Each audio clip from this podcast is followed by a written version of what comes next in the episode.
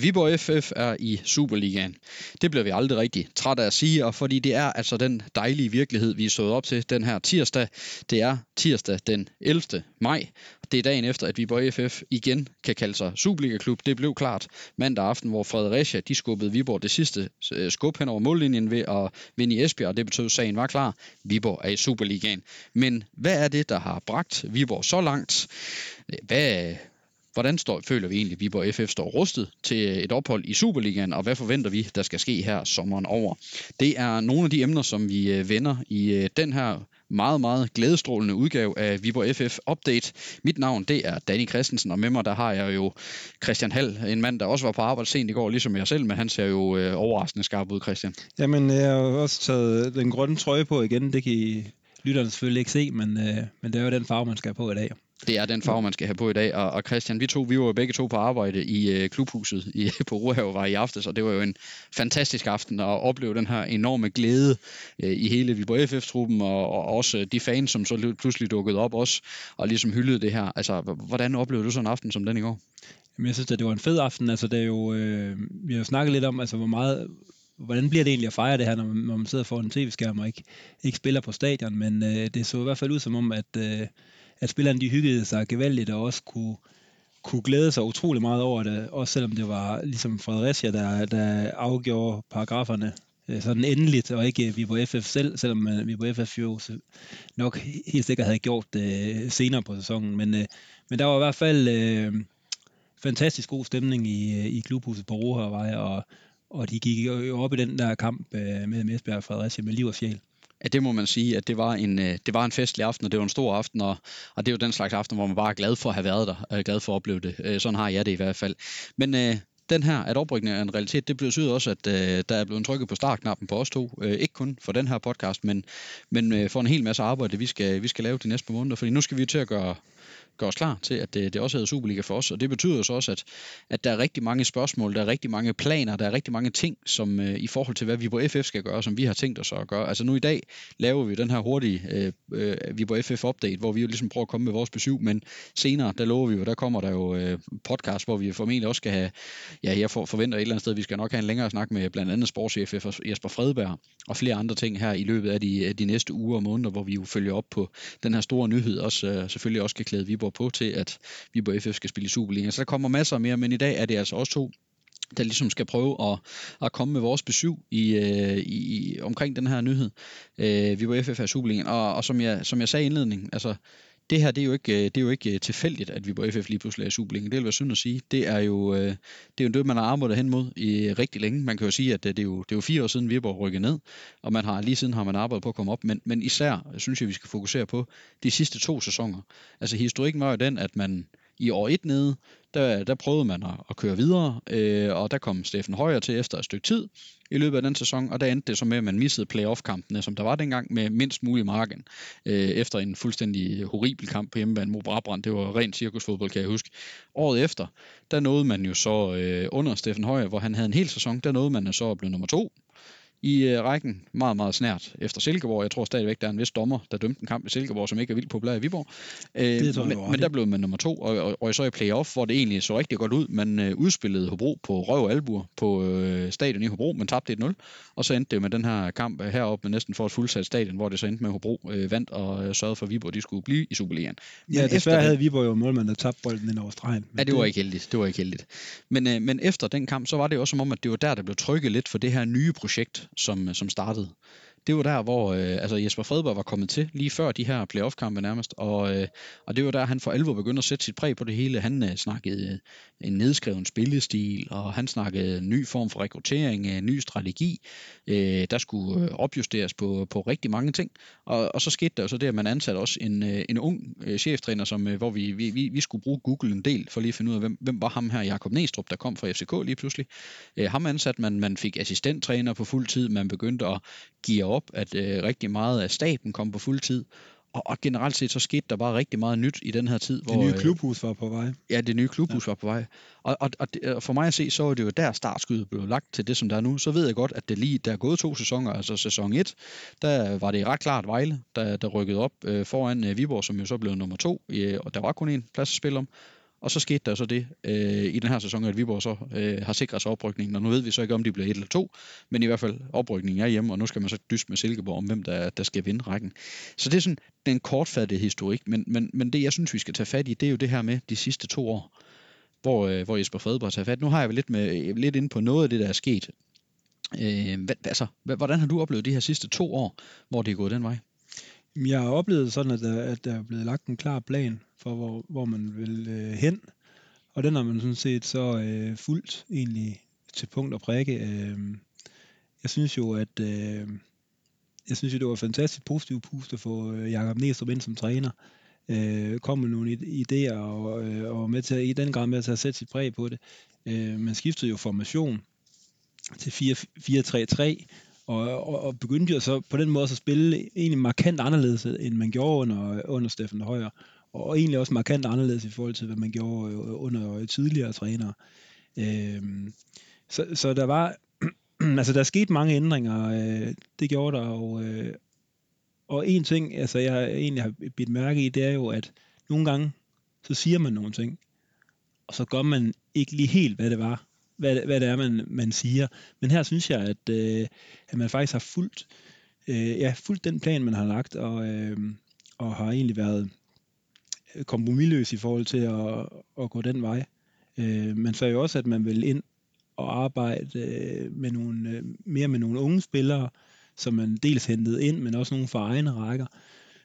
Og der synes jeg jo, altså, jeg kan jo ikke lade være med at pege en spiller som Lars Kramer ud, der kom til fra Holland, var han 19 år, da han kom hertil, ikke kom ind fra dag 1 ind i midterforsvaret, lavede sin fejl også godt nok i den første sæson, men viste kæmpestort potentiale og har spillet en virkelig fremragende anden sæson i klubben og har gjort en kæmpe forskel.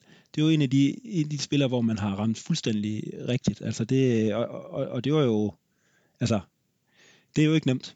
Det er ikke nemt. Nej, det har man jo set gang for gang, at man simpelthen rammer forkert. Og så med så unge spillere, ikke, at man kunne se, at han som fodboldspiller altså var moden nok, selvom manden kun var 19 år gammel. For det må væk også noget af pres at sige, at du skal ind og spille fast i midterforsvaret, og vi skal rykke op inden for 2 år. Og han har jo spillet med utrolig ro. Ja. Så det er en af dem, jeg i hvert fald også vil pege ud som et af de her. Og det var der, hvor jeg kan nemlig huske, lige nøjagtigt Lars Kramer, det var en der, hvor man begyndte at tænke, hvad hulen sker der her? Altså, for jeg kan huske, det er overhovedet ikke for at blande mit privatliv, men jeg kan huske, jeg gik op i IKEA. Jeg skulle op og handle ind til, jeg tror, der var et børneværelse, der skulle renoveres eller et eller andet den stil. Så gik jeg i IKEA, og så tjekkede jeg min mail, og så kunne jeg se, der var kommet en pressemeddelelse fra Viborg FF, om man har skrevet en 4-årig kontrakt med en hollandsk U-landsholdsspiller. Jeg hvad delen af det, må jeg indrømme, jeg sagde. Altså, vil jeg mærke uden erfaring fra den bedste hollandske række, faktisk. Jeg anede jo ikke, hvem var Lars Kramer, og det, men et eller andet sted, så kom jeg jo til at tænke over det her, jamen okay, det var jo det, at man ville. Man ville et eller andet sted stadigvæk være ambitiøse i sin scouting, i sin rekruttering. Fordi noget af det, man også er gået efter de sidste 2 år, er jo det her med, at man også er begyndt at tænke i, jamen Viborg skal også være et sted, hvor vi har nogle spillere, som vi udvikler videre i Viborg FF, og som så kan sælge videre. Og det var jo det, man begyndte at gøre med blandt andet en Lars Kramer, hvor man siger, at man tager jo altid en chance. Det kunne jo også være gået grueligt galt, at han ikke overhovedet havde været klar til at gøre sig et andet land. Men man har taget nogle chancer. Og der må man bare sige, at der har Viborg været dygtige til, at flere af dem, man har hentet, virkelig har ramt bullseye. Blandt andet en Lars Kramer, som er der. Der har også været nogle skæver der. Altså, hvor man kan sige, men så henter man en Shiloh Facielus, fordi man kan sige, tankegangen med at hente ham var lidt den samme. Det var en spændende spiller, som man kunne se noget potentiale i. Hvis han kunne forløse det i Viborg, så kunne han måske blive penge værd. Det viser sig så, det kunne han ikke, og så har man skibet ham videre. Så jeg synes også, at der er kommet en... Altså, jeg ved ikke, hvordan man skal definere det, men der er i hvert fald kommet en anden tilgang til det her med at hente spillere ind, med at man ofte har hentet spillere, på simpelthen også på det her med, at de er gode nu, men vi skal gøre dem endnu bedre, sådan at vi også kan både få noget ud af dem selv, men også kunne sælge dem videre. Og det var også en af de ting, som jeg et eller andet sted oplevede, der kom. Og så lige for at dreje det over i en anden retning også, så også det her med, fordi en ting er spillere og trænere, som vi har talt også rigtig meget om, men en anden ting er alt det der udenom, som også var som om, at det før lå man, jeg ved ikke, om man bare lå stå til, det var i hvert fald sjældent, at der var en masse med det, men det var jo også som om, at det var noget, som Fredberg Næstrup virkelig begyndte at kigge i, dengang det kom. Altså det her med, at vi har aldrig før hørt om, at der har været en fuldtidsassistent. Altså, men det er jo noget af det første, der skete, at Nicolai Lund blev fuldtidsassistent. Og der gik vi da også og kiggede, hvorfor skal man bruge en fuldtidsassistent? Er det ikke bedre at bruge pengene lidt mere på en spiller? En fuldtidsmålmandstræner, en fuldtidsfysisk træner. Og det kom jo drypvist det her. Det tror jeg altså også, man skal altså ikke underkende, hvor meget det betyder, at man også har fået opgraderet. Viborg er jo, altså man kan jo godt tillade sig at sige, at Viborg er en langt mere professionel klub i 2021, men var det engang, at det tog fat i 2019? Ja, helt sikkert. Altså, det er jo klart, jo flere eksperter du får ind over, nu har man også fået Jakob Poulsen ind over, så jo flere muligheder har du for at nørde med tingene. Og man kan jo også sige, den evne Viborg har haft på dødbolde i den her sæson, men hvor man også i høj grad må tilskrive Nicolai Lund den succes. Altså han har jo virkelig været en af dem, der har nørdet med de der ting, og haft tid til at nørde med tingene. Fordi man må også bare sige, at man står alene der som cheftræner, altså det kan godt være, at du har lyst til mange ting, men altså du har kun 24 timer i døgnet, du skal have det hele til at køre. Du kan jo ikke gå i dybden med det hele. Og det har man jo så muligheden for her også med Nicolai Lund, der virkelig har sat fokus på den del, og det har jo givet voldsomt stor gevinst, må man sige. Også større gevinst, end de nok lige havde regnet med, for det er jo helt vildt, at lige så farlige og så mange mål, vi bare har scoret på standardsituationer i den her sæson. Så kan man også sige, jamen altså, lidt held skal der også til indimellem, og der vil jeg gerne nævne sådan en som Mads Lauridsen, som man hentede nede i Vejle. Altså, jeg er næsten sikker på, at man hentede Mads Lauridsen, selvfølgelig man kunne se, at han var en dygtig spiller, men man hentede jo også en Lorenzo Godinho ned i Sydafrika, som jeg er overbevist om, blev hentet til Viborg for, at han skulle spille, og man havde nok også forventet, at det var ham, der skulle spille, i stedet for Mads Lauridsen. Så viste det så bare, at Mads Lauridsen, han greb chancen og kom ind, og så har man fået det mest, altså det stærkeste midterforsvar nok i rækken, i ham og Lars Kramer. Det er i hvert fald det midterforsvar, der fungerer bedst sammen. Der kan man selvfølgelig sige, at havde de spottet den med det samme, at de ville fungere så godt sammen, det tror jeg ikke helt, de havde. Der er også en lille smule held i sprøjten der, og det skal der jo også til. Men selvfølgelig alle mulige cadeau til Mads Lauridsen, som fik muligheden, og så ikke har set sig tilbage siden. Han er jo også en af de helt store succeshistorier på det her hold. Det må man sige. Og det er jo altså generelt set, så synes jeg jo, det har jo også været, altså det har været mere underholdende. Altså det har været mere interessant at følge det her Viborg-hold de sidste 2 år, end det har været længe. Ikke, altså, det skal ikke sige noget ondt. Jeg synes også, det var, der blev gjort et rigtig godt stykke arbejde før det, så det skal overhovedet ikke lyde sådan. Men det er bare som om, at der er kommet noget andet over det her fodboldhold de sidste 2 år. Jeg kan huske, det startede som om, at der var jeg godt nok lidt i tvivl. Altså man vandt 3-0 hjem over Roskilde, tror jeg, i den første kamp under Næstrup, eller sådan noget den stil, hvor man sagde, at det så meget godt ud, men straks derefter, så kom Viborg jo faktisk ind i en periode, hvor der blev ikke rigtig skabt nogen chancer, og man spillede lidt uafgjort og sådan noget. Man kæmpede lidt med at finde den der balance mellem, skal man være solide defensivt, og skulle man spille det her pasningsorienterede, høje presspil, som også gav noget virkelig noget livlig fodbold. Der slåsede man lidt med at finde den balance. Og det endte jo så for med, hvis vi bare tænker et år tilbage, hvor at, der spillede Viborg jo nogle vanvittige fodboldkampe, altså hvor man lukkede jo alt for mange mål ind. Altså det er vi jo, det tror jeg ikke, der er 2 meninger om, at det var det, det var det der. Til gengæld så var det jo også mega spændende at se, fordi man scorede jo 3 og 4 mål i rigtig mange af kampene også jo. Og så er det som om i år, der er det bare klikket, at man har fundet den der balance undervejs med, at man er bundhamrende solid, man lukker ikke ret mange mål ind, og så er man bare pivhammerne effektiv i den anden ende. Blandt andet ved et dygtig scouting. Altså, jeg synes jo, det er jo... En gang imellem bliver jeg træt af at høre alt det her om data i fodbold. Men et af de tidspunkter, hvor jeg hører, at det bare har givet mest mening, det har været, at man efteranalyseret sidste sæson. Jeg kan huske, at Jesper Fredberg forklarede mig det i et interview. Jamen, vi analyserede sidste sæson. Vi analyserede så frem til, via alt det her data, som man får i fodbold, at vi er et af de hold i første division, der skaber flest indlæg i feltet, men vi får for lidt ud af dem, fordi vi mangler en spiller, der er rigtig god i feltet. De havde Yata som angriber, og Yata er god til rigtig mange ting, men han er ikke hovedstødsmonster, han er ikke måske en fox in the box. Det er ikke det, der er hans spidskompetence. Ergo, hvad er det, vi mangler? Vi mangler en ægte nier. der giver det jo mening, at man går ind og arbejder med data, når man finder ud af, hvor man finder et eller andet sted hullet i osten. Og det gjorde man, så henter man en ægte nier og en rigtig skarp en af straksen i Skive, i Sebastian Grønning. Og det er også igen, så kan man tale om held, dygtighed, hvad det er. Men han var jo på det rigtige sted, på det rigtige tidspunkt, og har haft en god sæson i Skive, og så er det jo oplagt, at Viborg plukker ham. Og det har jo også bare været en succeshistorie.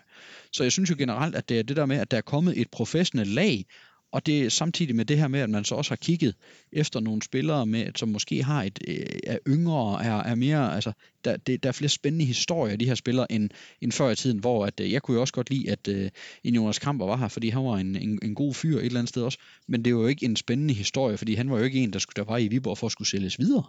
Han var jo en spiller, der var her. Han var jo en spiller, der kom tilbage med i kraft af sin store rutine, og så udlandsopholdet. Så nogle spillere, der er selvfølgelig også behov for. Dem var der også behov for, men jeg synes bare, at dengang var balancen lidt, at det var lidt flere i den retning, hvor nu, der får man flere spillere, der et eller andet sted er i Viborg, fordi de har en chance for at tage det rigtige skridt i karrieren i Viborg på den måde. Og det synes jeg bare, det er bare blevet mere spændende at se på, og samtidig synes jeg også, at selve spillet på banen, der kan jeg genkende en Viborg-stil nu, når jeg ser Viborg spille fodbold, og det synes jeg også er en styrke. Ja, helt bestemt. Og nu når vi har gang i de gode historier, så skal vi selvfølgelig også nævne det her med, at man tager en spiller, og der kommer nye øjne på ham, og så finder man ud af, at han kan rent faktisk også bruges et andet sted, og så bliver det også til en succeshistorie, en succeshistorie, som jeg faktisk slet ikke havde set komme, i Christian Sørensen, som jo... Og det var virkelig godt trænerarbejde, fordi der var ikke nogen, der havde forestillet sig, at han skulle være vensterbak, og slet ikke kunne udvikle sig til at være så dygtig en vensterbak i første division, hvor han selvfølgelig også har passet godt ind i kraft af, at Viborg har domineret kampen, og han har stadigvæk sin... Selvom han er blevet bedre til at forsvare, det er han. Men han har jo stadigvæk sin helt store styrke i den offensive del. Og det er jo... Altså, der kan man jo snakke om virkelig godt trænerarbejde. Om det så også var en lille smule tilfældigt, fordi at der lige manglede en spiller, og man lige prøvede ham af derovre, det kan man jo så diskutere. Det ved jeg ikke nok om til. Men det viste sig jo, at det var en plads, hvor han virkelig havde talent for at spille. Så... Det er jo sådan nogle ting også, som også skal med, ikke? Nu troede jeg, det var en anden succeshistorie, så den vil jeg lige gribe det samme. Det var, fordi jeg synes jo også, altså vi skal jo heller ikke, nu har vi talt meget om nogle enkeltspillere og nogle succeshistorier. Ja. Jeg synes jo heller ikke, vi kan underkende, det er jo faktisk lige ved en af de største succeshistorier de sidste 2 sæsoner, han hedder Jakob Bunde, ham har jeg jo slet ikke nævnt. Altså det var jo altså en spiller, der blev hentet, ja, for efterhånden ret lang tid siden, som den nye spillende midterforsvar i Viborg. Det var ham, der skulle være styrken dernede, og han har også spillet midterforsvar, og det har han også gjort ganske glimrende i perioder, men det har jo, altså, de sidste, jeg vil også bare sige, halvanden sæson, har han jo måske været overordnet set den bedste Viborg-spiller. Han har vel scoret 20 mål på halvanden sæson. Vi har også diskuteret meget, om han skulle spille i forsvaret, han skulle spille på midtbanen, men nu er der ikke nogen, der tvivler på, at han skal spille på midtbanen. Nej, altså han er virkelig, og han er jo også vokset fra, at jeg kan da huske, at du og jeg en overgang, der havde vi måske lidt svært ved at finde ud af, hvor det var, han skulle spille henne, når vi prøvede at komme med vores bud på, hvem der skulle starte ind. Det er vi ikke så meget i tvivl om længere, og så er han altså også vokset til, det er jo ham. Når man hører andre podcasts, når man hører eksperter sige ord om første division, så er det jo også Jakob Bundes navn, de tit nævner som den største profil, og en af de profiler, som de tror, der er Superliga-klubber, der holder øje med. Altså, det er jo altså også en succeshistorie, der er til at tage og føle på, at en Jakob Bunde er noget derfra. Altså, det er imponerende, og det er også, det er også heldigvis en historie, vi har fortalt meget om den udvikling, han har været igennem, og det er jo også et eksempel på, hvad Viborg har kunnet de sidste 2 sæsoner. Ja. Altså, Viborg har kunnet tage spillere og gøre dem bedre. Og det er jo også en god indikation på, om hvad retning det går for en klub, og om spillerne vokser. Fordi Viborg vil jo heller ikke blive en klub, der bare kan købe 100% færdige spillere altid. Altså det, man skal være i stand til via arbejde på træningsbanen, og via de ting, man har i klubben, og gøre spillerne bedre. Og det har man i hvert fald formået med Jakob Bunde. Ja, og nu bliver det jo selvfølgelig meget talen succeser og sådan noget, og det er jo klart. Det kan vi ikke lade være med i dag. Men jeg synes også lige, vi skal nævne det, altså, at det er en af de... helt store udfordringer, der har været, det har jo været på månedsposten, hvor den sportslige ledelse blev nødt til at agere op til flere gange, for at hente en ny målvogter ind på leje. Ellery Balcom var der, Brian Norris, den var der, Patrick Gundersen var der, Ja, så var Ingmar Jonsson faktisk stadig og fik også sin kamp undervejs. Ikke? Altså. Lukas Lund kom ind, blev skadet. Tjern Dusun. Og der må man bare sige, at de målmænd, der kom ind på leje der, det var jo det ene pletskud efter det andet. Og det var jo vel at mærke ret uprøvede unge målmænd, som virkelig bare stod fremragende i Viborg FF. Altså der kunne man jo også have ramt ved siden af. Altså det var der lidt af et sats, og der er jo nogle af de målmænd, ja, dem kan man kun lette på hatten af. Og så står man jo nu med Patrick Gundersen, der har en andel i Viborg FF's oprykning, fordi han stod den første halv sæson i Viborg, og så nu har han så stået en fabelagtig halv sæson for Silkeborg, og har også stor andel i den oprykning. Så, men der skal selvfølgelig også lyde en cadeau til Fredberg og Company for at kunne redde den storm af, kan man sige, fordi det er jo virkelig en central position på et fodboldhold, og også en position, hvor usikkerheden den kan sprede sig som ringe i vandet, ikke? Og hvis man har en målmand, der viser usikkerhed og laver nogle fejl. Yes. Men Christian, nu har vi talt rigtig meget om, vi har faktisk allerede rundet 20 minutter om, hvad det er, der har bragt Viborg FF hertil, og det synes jeg også, at det har været passende, at vi kommer med nogle af vores pointer og nogle af de ting, som vi synes, vi har observeret de sidste par år. Men jeg synes, vi skal begynde at se lidt fremad, for det er jo også noget af det, der ligesom er nu, det er jo, at vi er jo begge to enige om, går jeg ud fra, at Viborg står helt fornuftigt rustet til at rykke op i Superligaen. I hvert fald er man stærkere, end man har været længe. Men det betyder ikke, at Fredberg han kan smide sig i en jacuzzi hen over sommeren hjemme i haven, og så bare slappe af og så sige, at det her det kører bare videre op i Superligaen. Der skal ske noget hen over sommeren, uanset hvad. Altså, hvordan ser du Viborg rustet, og hvad tænker du? Altså, hvor meget skal vi forvente, der kommer til at ske her hen over sommeren? Jeg er sikker på, at vi skal forvente, at der kommer til at ske noget. Men jeg forventer ikke, at det er sådan et halvt år hold, der bliver smidt ud til højre, og så kommer der nye navn ind. Det tror jeg ikke på, men der skal nogle markante forstærkninger til. Jeg tænker en 3 stykker eller sådan noget, hvis det virkelig er nogen, der kan flytte noget. Fordi man skal også, man må også bare sige, at det er jo den her trup, der har ført Viborg op på helt suveræn vis. Det har aldrig været så suveræn, eller to hold, Viborg og Silkeborg, der har aldrig før været så suveræne hold i første divisions historie, så det, jeg kan ikke se nogen grund til, at man ikke skal holde fast i mange af spillerne. Men altså, Superliga er en helt anden verden end første division. Altså man kan jo bare... Jamen det er et godt eksempel, det var dengang Thomas Dalgaard tilbage i 13 lavede 27 mål i første division. Så kom man med op i Superligaen, hvor han i øvrigt også blev Superliga-topscorer, og Viborg de rykkede alligevel ned og blev nummer sidst i rækken. Og det siger jo bare alt om, at... Altså, man kommer bare ind i en ny verden, hvor man også skal tænke på, at der er nogle spillere, som måske når deres limit. Fordi og så er der nogen, som kan formå at rykke sig op på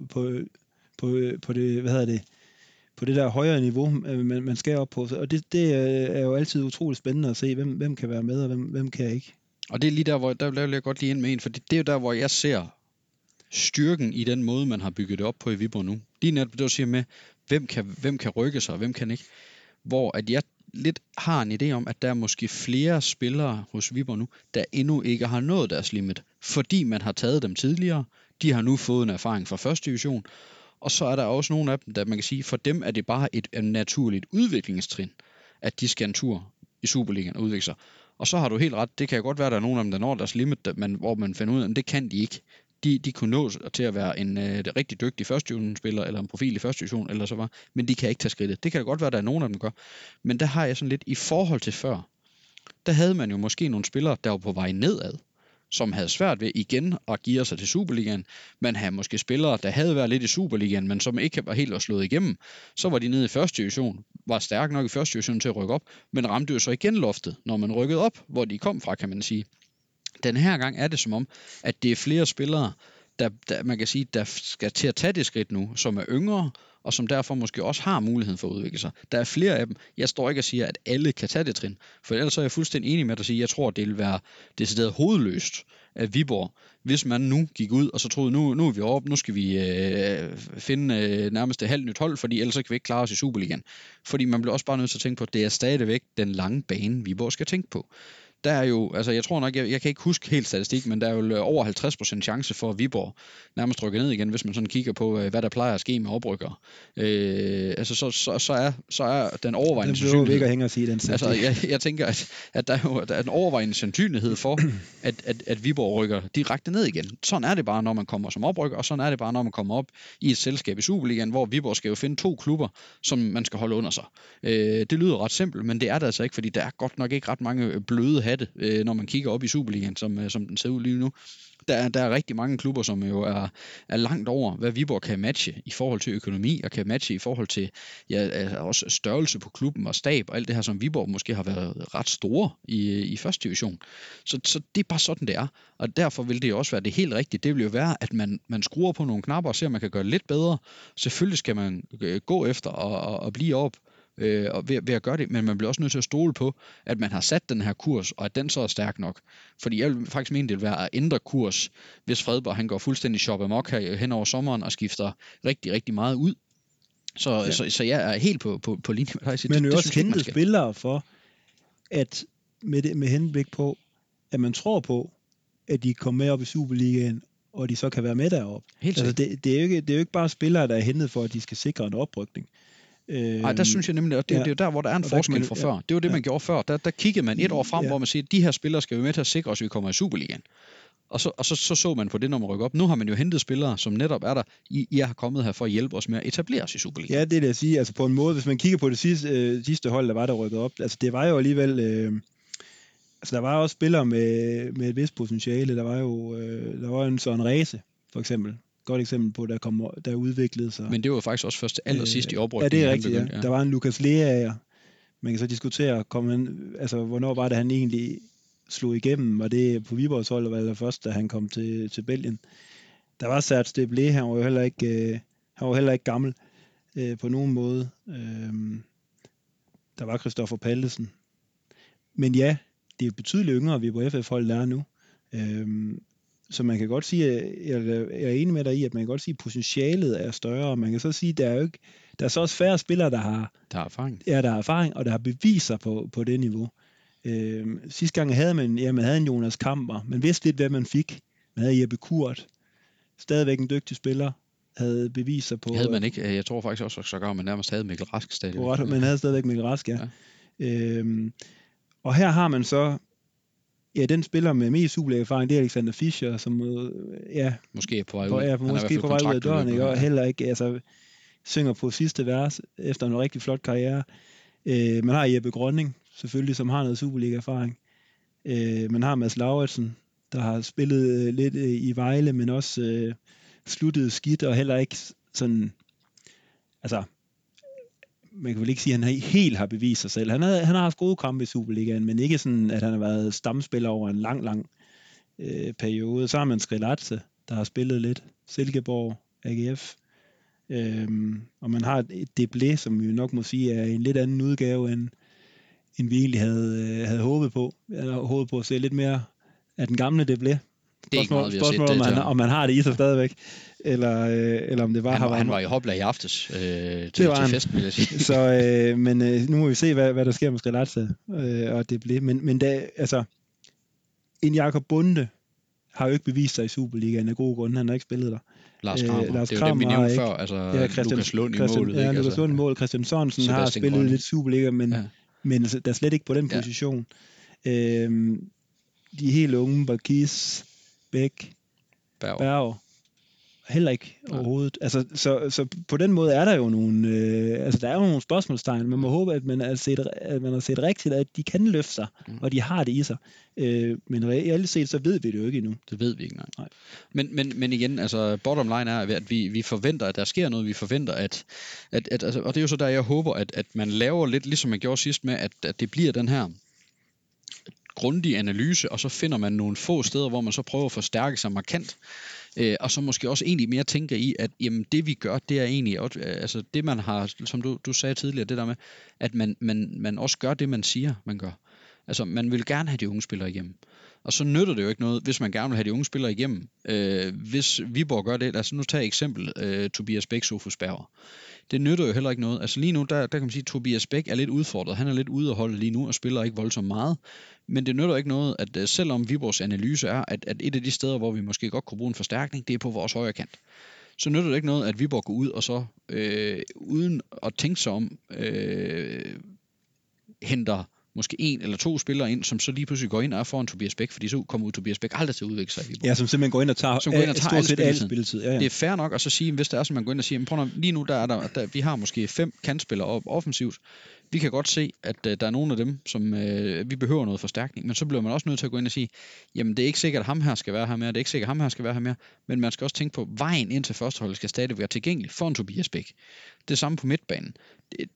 Jeg vil mene, at det måske er overgearet, og så tro, at Sofus Berger, han står som om, at han er klar til at være starter i Superligaen for efter sommerferien. Men man skal jo heller ikke hente 2 reserver, som så står foran Sofus Berger. Sofus Berger skal måske være 4 eller 5'er på midtbanen. Det er fint for ham at være. Han bliver jo først 18 år i løbet af i år. Det er fint for Sofus Berger at være 4 eller 5'er som 18-årig. Han får sine minutter. Det er nogle andre, der tager det store ansvar, og så kan han udvikle sig. Men det er jo lidt den tankegang.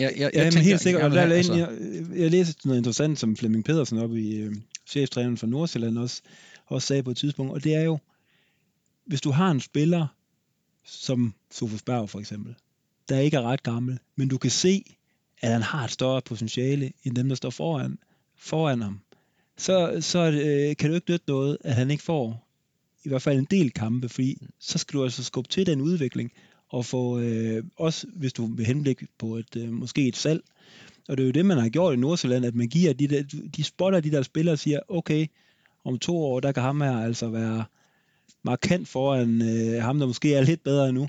Jamen, så får han 50 Superliga-kampe, og så rykker han sig helt vildt. Og den, altså det Viborg, jeg er helt enig med dig, at man må ikke falde i den fælde, og at man tænker så kortsigtet, at man lader for eksempel en Sofus Berger bare sidde og ruste. Og det duer ikke, man gør det. Og igen, så ved jeg også godt, at det altså, jeg er rigtig glad for det, Jesper Fredberg, der har det op, for det er heller ikke nem løsning, fordi vi vil jo også stå om et år, og så skyde efter ham, hvis ikke han har gjort nok for, at Viborg rykker ned igen. Så vil vi jo stå og skyde efter ham, skulle han ikke have gjort noget mere. Og Viborg kommer op i en situation, hvor det bare er svært, hvor man siger, Nordsjælland, de klarer det, men de har måske også et man kan sige, bedre udgangspunkt end Viborg. Viborg kommer jo op med den mission, se efter, om I kan etablere jer i Superligaen, hvor Nordsjælland er jo i Superligaen, og man kan sige, deres mission er jo et eller andet sted bare, de må bare ikke blive så dårlige, de rykker ud. Ja, de har jo altså, et deres koncept, altså, som de følger. Så det er ikke, det synes jeg, det er lidt svært at sammenligne det, og det er også derfor, det er måske nemmere for Flemming Pedersen og så sige, at jamen, bare spil med dem. Men hvor at Viborg bliver jo også nødt til at tænke så resultatorienteret, at man skal også se, at man kan blive i Superligaen, og man har bare ikke råd til som bundhold måske, at få alt for mange upser ved at sige, nu spiller vi bare med unge spillere, for med unge spillere, der kommer der udsving.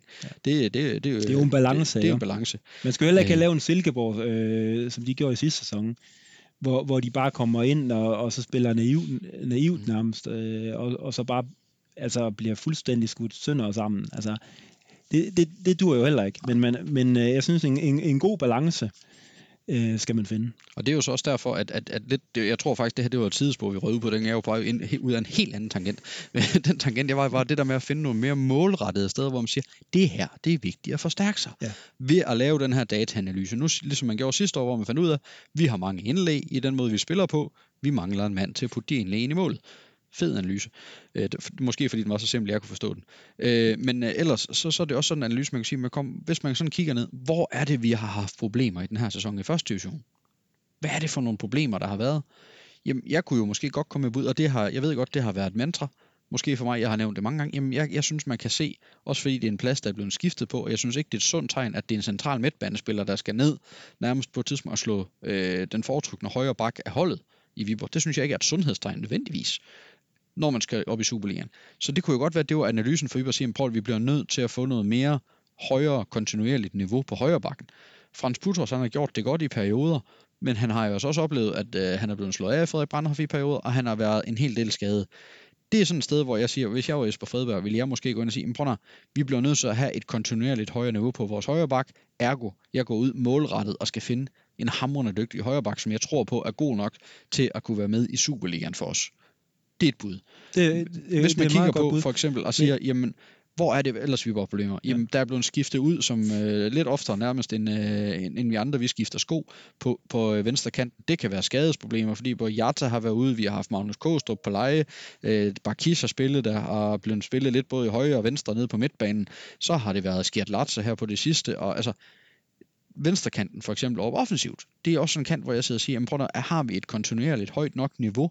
Det kan være, at man stadigvæk stoler så meget på, at Yata kan blive det. Det kan være, og det kan være Barkish. Men det er sådan et sted, hvor man måske skal ind og lave analysen. Er det der, hvor vi virkelig har behov for at gå ud og sige, her kan vi få noget, der er bedre end det, vi har? Ja, men jeg vil så opmærke også sige, at hvad er det for en type fodbold, at Viborg egentlig regner med, at de kommer op i Superligaen og spille? Kan man spille på samme måde, som man gør i første division? Det går, hvad man gerne vil det.